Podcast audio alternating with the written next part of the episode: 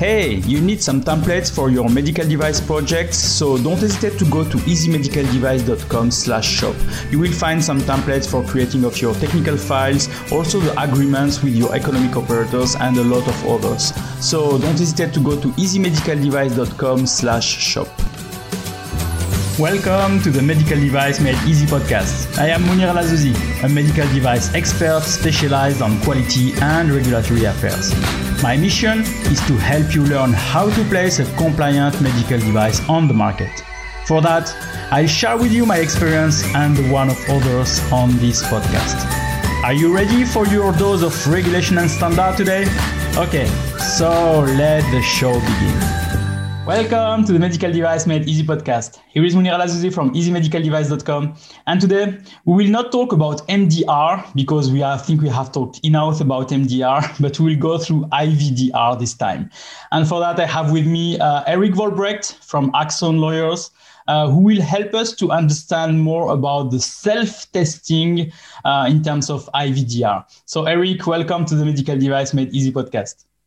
Thanks for having me again, uh, Monir. And yeah, MDR is boring. That's uh, discussed it too much. I think we should definitely do some more uh, IVDs. Yeah, I think I think it's the right time because uh, companies really have to uh, understand that um, if they already have not moved to IVDR or think about IVDR having a strategy, there maybe it's maybe a bit too late for them.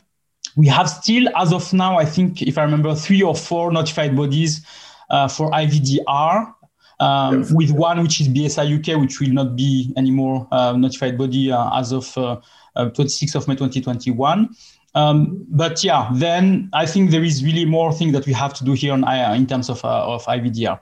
And today we'll talk about self-testing, or I mean, in vitro diagnostic that you are doing, using as self-test. Um, yes. Okay, so Erik, regarding that, so maybe just to introduce this topic, uh, what is really a self-test device? And you mentioned also near patient device. So what is exactly that? Yeah, so self-testing uh, that's that's that's it's uh, it's a newly defined term in the uh, in the IVDR. Uh, we already had self-test, of course, because they're literally mentioned in the uh, IVD directive.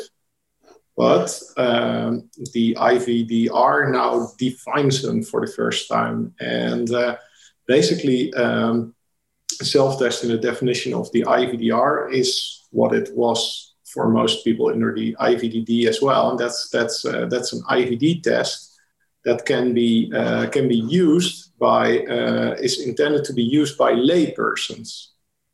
So that means that, that a layperson can completely use the test themselves. So both for the sampling and for uh, interpretation of the result. And this is this is really where there's of course a big difference between uh, uh, professional use tests and uh, self tests because often these professional use tests are um, they, they are much less binary in the results. For example, they will give you a range and then some intolerances, and then you'll have to figure out. But for for lay persons, yeah, they basically have to. Well, I mean, uh, you have kids, I have kids. Of course, we've both uh, been through the, uh, the, the super exciting times when your wife disappears in the toilet with the pregnancy test and yeah. then goes out and then you sit there and you wait and you wait. And well that's that's that's that's your typical self-test uh, testing. Yeah. So mainly uh, we have uh, this existing in our life. So it's not something new that is existing. So we have some products that are already used. You can get that as you mentioned in a in a pharmacy. So to to to use that yourself. Um, and as you mentioned maybe the the issue or the thing that are is difficult here is the fact that we are not professional people. Uh, so by using them, we can misinterpret or misuse or make some different have some different issues. So it's why maybe this has a part. There is a particular care on the regulation on the regulation or on the directive about those type of tests. Here we have yeah, self-test. That's, and- that's also where the directive is quite vague, eh? because the directive basically just says, uh, hey, if you have a self-test, you need a design uh, uh, examination by the notified body, yeah? Annex 3.6. Whereas the IVDR is much, much, much more prescriptive in all the things that you need to do for a self-test, and especially as you say, the, the diligence on the part of the uh, manufacturer to make sure that the test is labeled in a way, uh, and also the IFU is set up in a way that laypersons can actually understand it. And but but we'll talk about that later, I think. But also very important, understand when the test has not functioned correctly, for example. Yeah. Um, so in terms of that, we have self-test and near patient test. So what is the difference here? Yeah, the difference is that uh, a near patient test is, uh, is, is, a, is a test that is also used well close to the patient, just like a self-test. But the test is not intended to be used for the interpretation uh, by uh, the patient or a layperson. So a very nice example of a self uh, of a near patient test is uh, you maybe have seen that that Roche and Abbott, for example, are developing these uh, these rapid tests for uh, COVID nineteen. Yeah. And they're basically uh, a, a, sort of oversized shoebox size uh, device that you can stick a sample in, and, it gives you a result in less than fifteen minutes. And these are, uh, are testing devices that you can distribute throughout the hospital, for example. So theoretically speaking, a layperson can use the can use a test like that themselves, but uh, that's not what they're intended for. Okay, so uh, we see here also that there is um, differences between IVDD and IVDR. So there is more requirements now with IVDR when we are talking about uh, self-test, and it's there is a lot of clarity in terms of those products where before with the IVDD uh, it was not so so clear. Yeah, I wouldn't say always say clarity, but uh, but a lot more detail. Let's put it like that. um, now that uh, we have a better understanding of what is a self-test or near patient test, uh, with the IVDR, what is the classification type for this type of product? So uh, with the IVDR now we have a new way to classify products. Before it was list one, list two, and all the rest.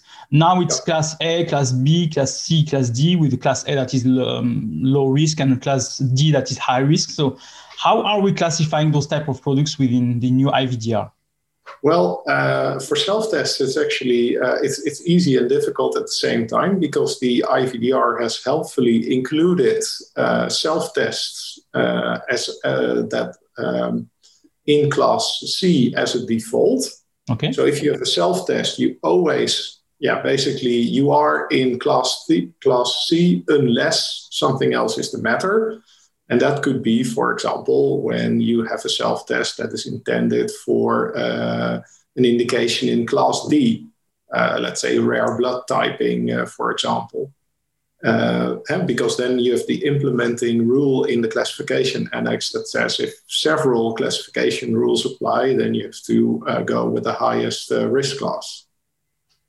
So, in terms of classification, this is the same as for the MDR if you are class A, it's self-certified, but if you are B, C, D, you have to go through a notified body in that case. So notified bodies will have for all self-tests to really review what what uh, what manufacturers are doing.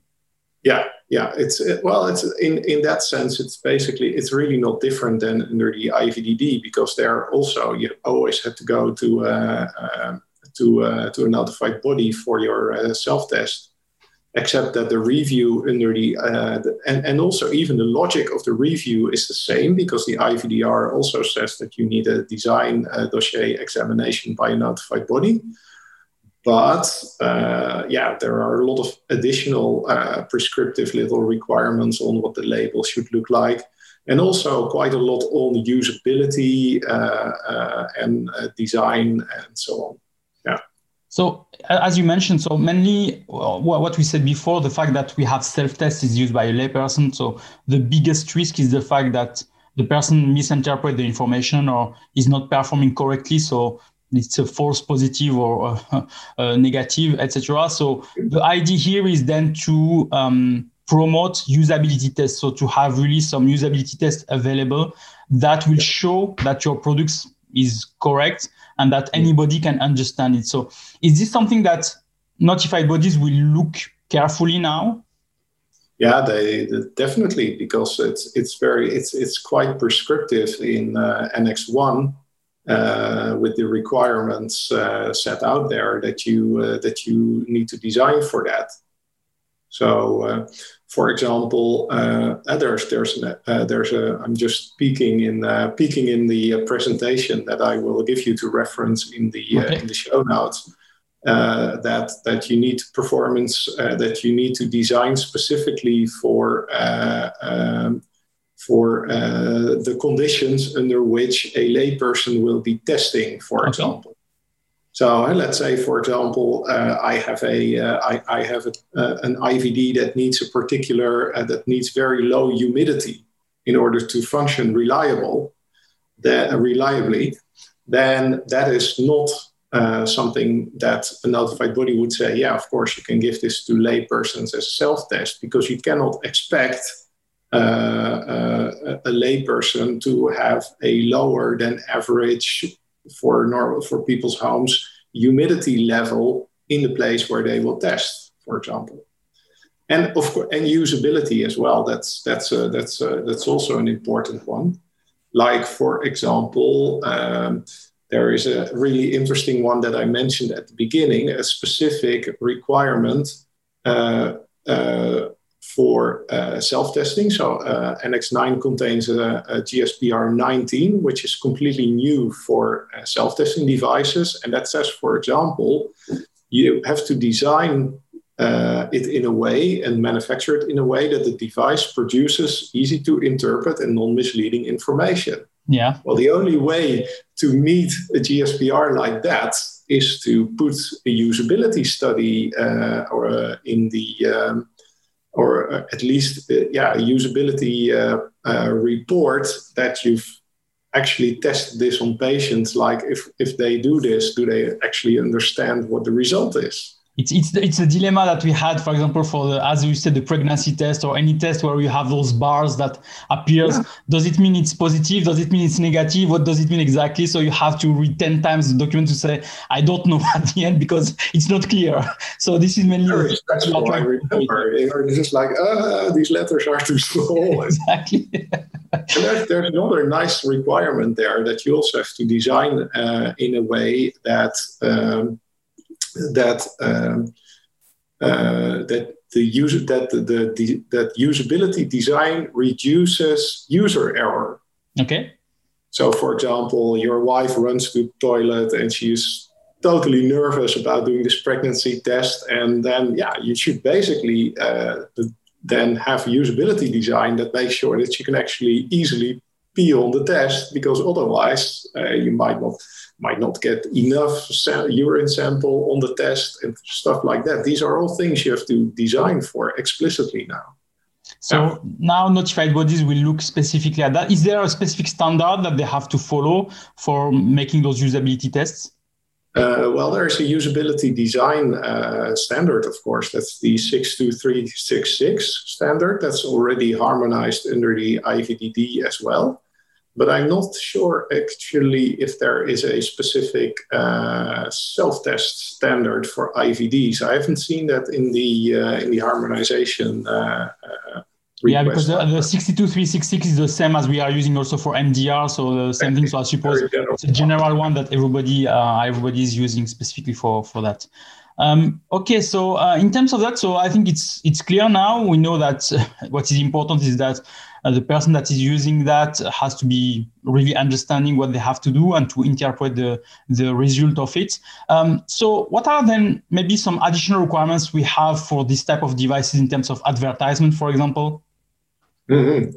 Yeah, advertising, that's, uh, that's, that's quite an interesting one because we've got well first of all we have uh, we have some labeling requirements but that's that's not really super uh, interesting but uh, uh, yeah, we can talk about some. But of course, your advertising can't be uh, can't be contrary to your label. And we have Article Seven now in the uh, in the IVDR. That's that's also a provision we have in the uh, uh, in the MDR that is very explicit about that you can't um, that you can't mislead uh, patients or end users in any way about the performance of the device or, or what you can measure with it, or even, for example, how quickly it produces a result. So let's say, for example, I have a pregnancy test, and uh, well, you you uh, the, the result can never be produced too quickly in the expectation of people that use the test. So let's say, for example, I have a new pregnancy test and I am going to advertise it as, um, for example, uh, um, quickest pregnancy test in the market, for example. Then actually, uh, this this is something that could run afoul of uh, uh, Article Seven because it might be misleading as to the performance, especially if there are other tests in the market that uh, are, are quicker. Or let's say if I would do something like uh, uh, that's that's a bit more of a borderline case. I would say this this pregnancy test produces uh, results in minutes, and then it takes the test 20 minutes to uh, to produce a result on average then you really start to go into the area where uh, uh, where the intended purpose, uh, uh as you advertise it, is not completely in line with uh, how it uh, how the test functions. And under the IVDD, we were used to dealing with national advertising law that you could use in cases like this, but Article 7 is something that also notified bodies can actually uh, write you up for. And that's, that's an interesting one because uh, manufacturers really have to do a lot more uh, to make sure that the, the, claims that they advertise are uh, completely consistent with all the underlying uh, documentation all the way back into the performance evaluation uh, report. That's, that's new actually so I, I think it, I think it's uh, it's really, I mean it's important to understand that when you are advertising to professionals or to layperson can be really different because uh, for professional you are using some terms that they understand so that they really mm-hmm. understand what where you are going. For layperson, as you said, quickest or more performance or the best or whatever etc. is some terms that they it's more a marketing term, but it's not really pro- providing any any clarity in terms of the usage. I imagine if some things, if, if some tests are saying um, you'll get the result in one minute, but at the end it's coming in 20 minutes. If you make the pregnancy test in one minute, you look and you find nothing, you say, okay, I'm not pregnant, but it appears maybe 20 minutes later that you are pregnant. So it's like, what's happening here? This is a really good example because under the IVDR, when Article 7 applies, your notified body can just suspend your certificate for a claim like that.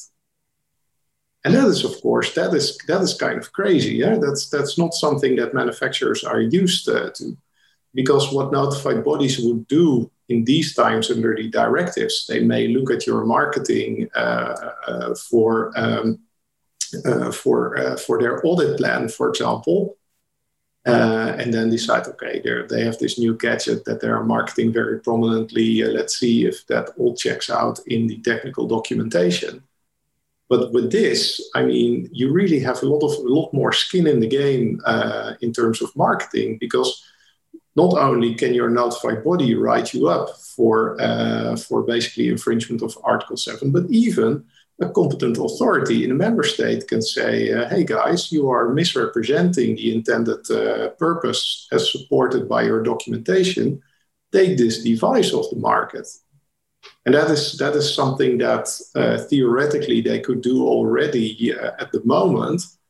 But it's now we have an additional legal basis that makes it a lot easier for also for competent authorities to intervene and for your competitors to complain about you. Yeah.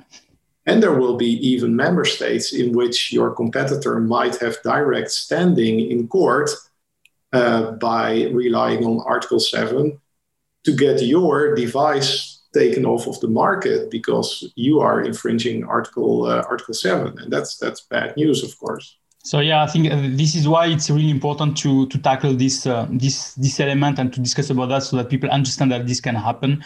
Um, Educate your marketing people educate yeah.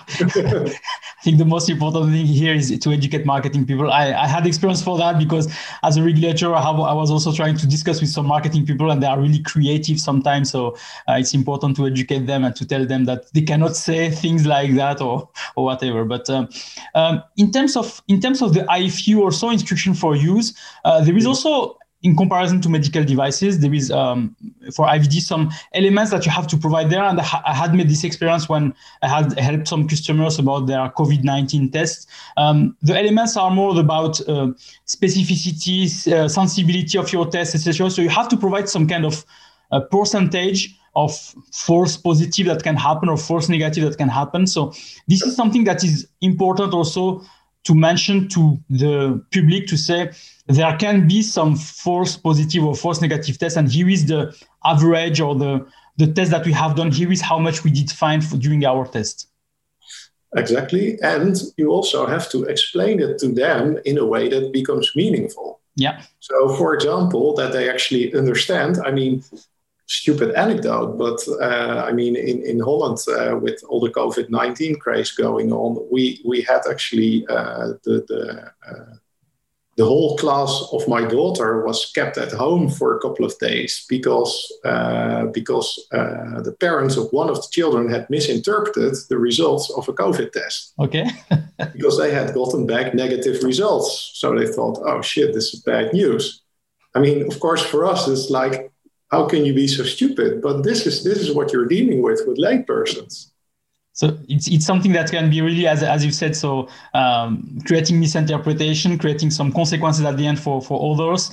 And it's why you have really to be clear in terms of the labeling the IFU the advertisement. I had also um, an issue with, in terms of the labeling with, with the fact that some companies want those products those covid-19 products for example to be distributed to layperson but they are mentioning for professionals on it. So just to avoid to have a notified body. So this is also some things that are happening to say I will try to be compliant and put for professionals so that I don't need a notified body when they're IVDD. But at the end, their intention is to sell that to layperson. So what is the risk on doing that?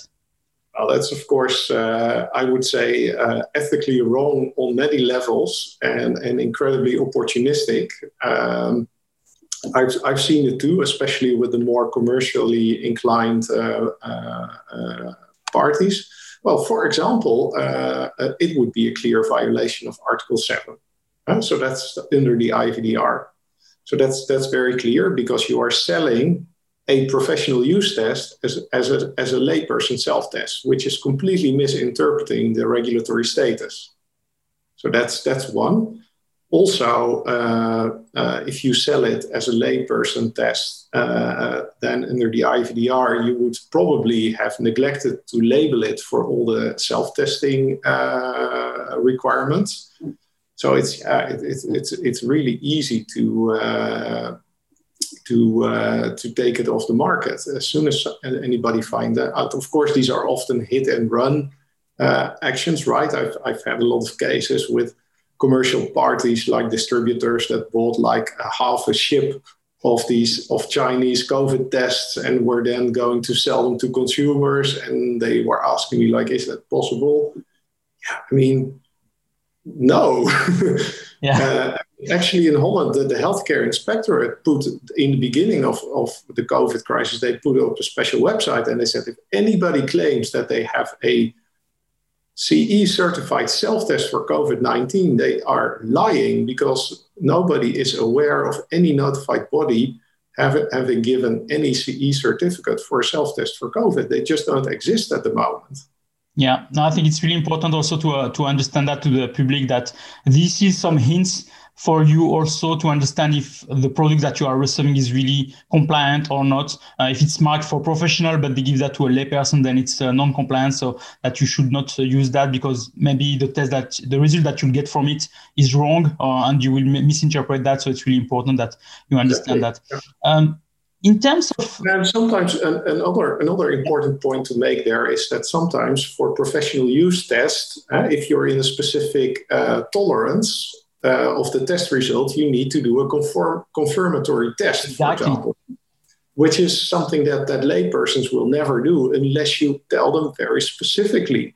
Or you actually build a device which will not show the end result until you have done two consecutive uh, sample tests with the same device, for example. That, that's, that's how you should make uh, a layperson test like that. But, no, but that's, not what how these tests work because they're just like a little little little thing with some wells, and and if you're lucky, it will have some uh, pipetting uh, stuff in there. But yeah, no, uh, I've seen some crazy stuff. I can tell you. Yeah, yeah, no, I, have seen that also, and and you're right. Uh, usually on the IFU, we are saying that if it's positive, you still have to go through a PCR test uh, to confirm that, and not just rely on on this on this element. Um, as you as we mentioned, and let's take maybe the COVID nineteen test now. Uh, there is a lot of those products that are now on the field because um, everybody is using that to verify that um, that they are infected or not. Uh, how we are doing a, a post marketing performance follow up or something like that about about this type of product. So if it's used by a, a lay person, so can we how can we get those data if i can say to say my product is still safe is still performing correctly still doing that so how we are doing that yeah, that's that's a good question, uh, and and also uh, as we've seen with the MDR, the MDR is much more prescriptive on post-market clinical follow-up. That's something that a lot of uh, companies have found out the hard way. That you really need to show that you have a life cycle uh, appropriate plan to source data from your economic operators in the market and your end users. Mm uh, and other relevant parties if you can define them. And, and for IVDs, for self IVDR and self test, it's now different. So for a self test, what you should do if you want to do good post market uh, performance evaluation is to uh, to define which economic operators are in my supply chain for this. So let's say, for example, uh, you sell through uh, uh, drugstores, for example. This would be in, in, in the Netherlands would be the place where you would buy your pregnancy test, for example.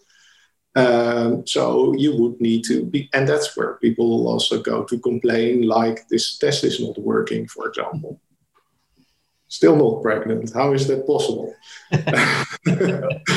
but uh, uh, but also, for example, you should consider uh, with self test for pregnancy, for example, consider uh, general practitioners. Okay. Because that's also where people will go uh, if they they uh, and it might be that they are consistently misinterpreting their test, or it might be that they go there when they turn out to be pregnant, even though their self test said they were not. So that's also a place to, to think about, for example. And then there is then there's the people themselves, which will probably be uh, be, be discussing uh, how their test was on quite a lot of uh, uh yeah um, forums uh, or Facebook, other social media, but also uh, typically, of course, uh, the uh, the women's magazines, yeah. discussion fora, and things like that. And that's that's that's typically how far you should go as a manufacturer, and just go there and and and look if if anything uh, regularly if they're saying anything about your test.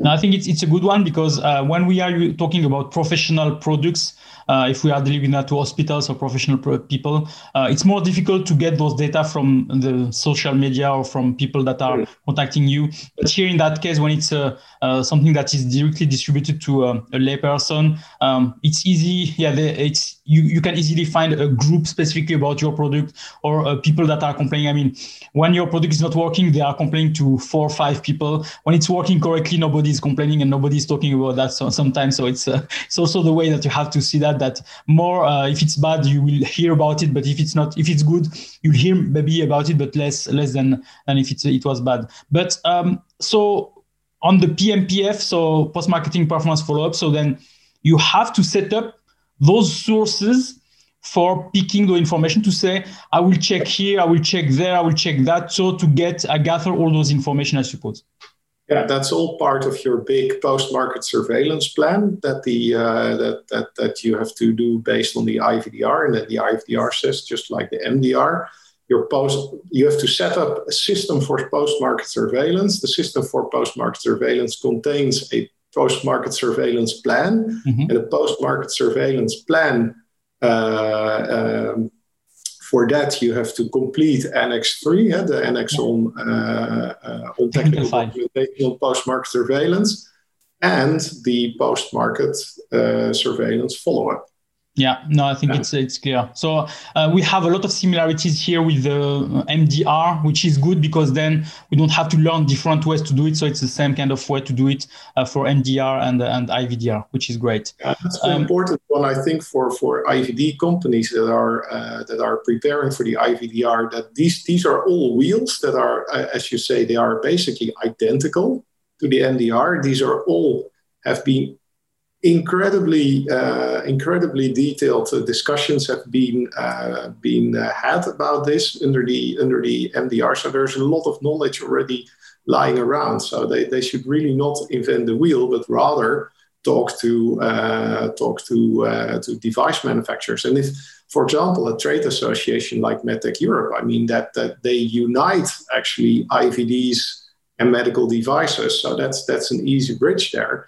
But even on a national level, uh, companies should really not just look within their own little IVD trade association, but also see if they can cross over to the medical devices uh, companies who have yeah, uh, done all this homework already and can, can tell them, uh, because that's what the notified bodies will be doing as well. If you have notified, bo- basically all of them will be both MDR and IVDR uh, notified.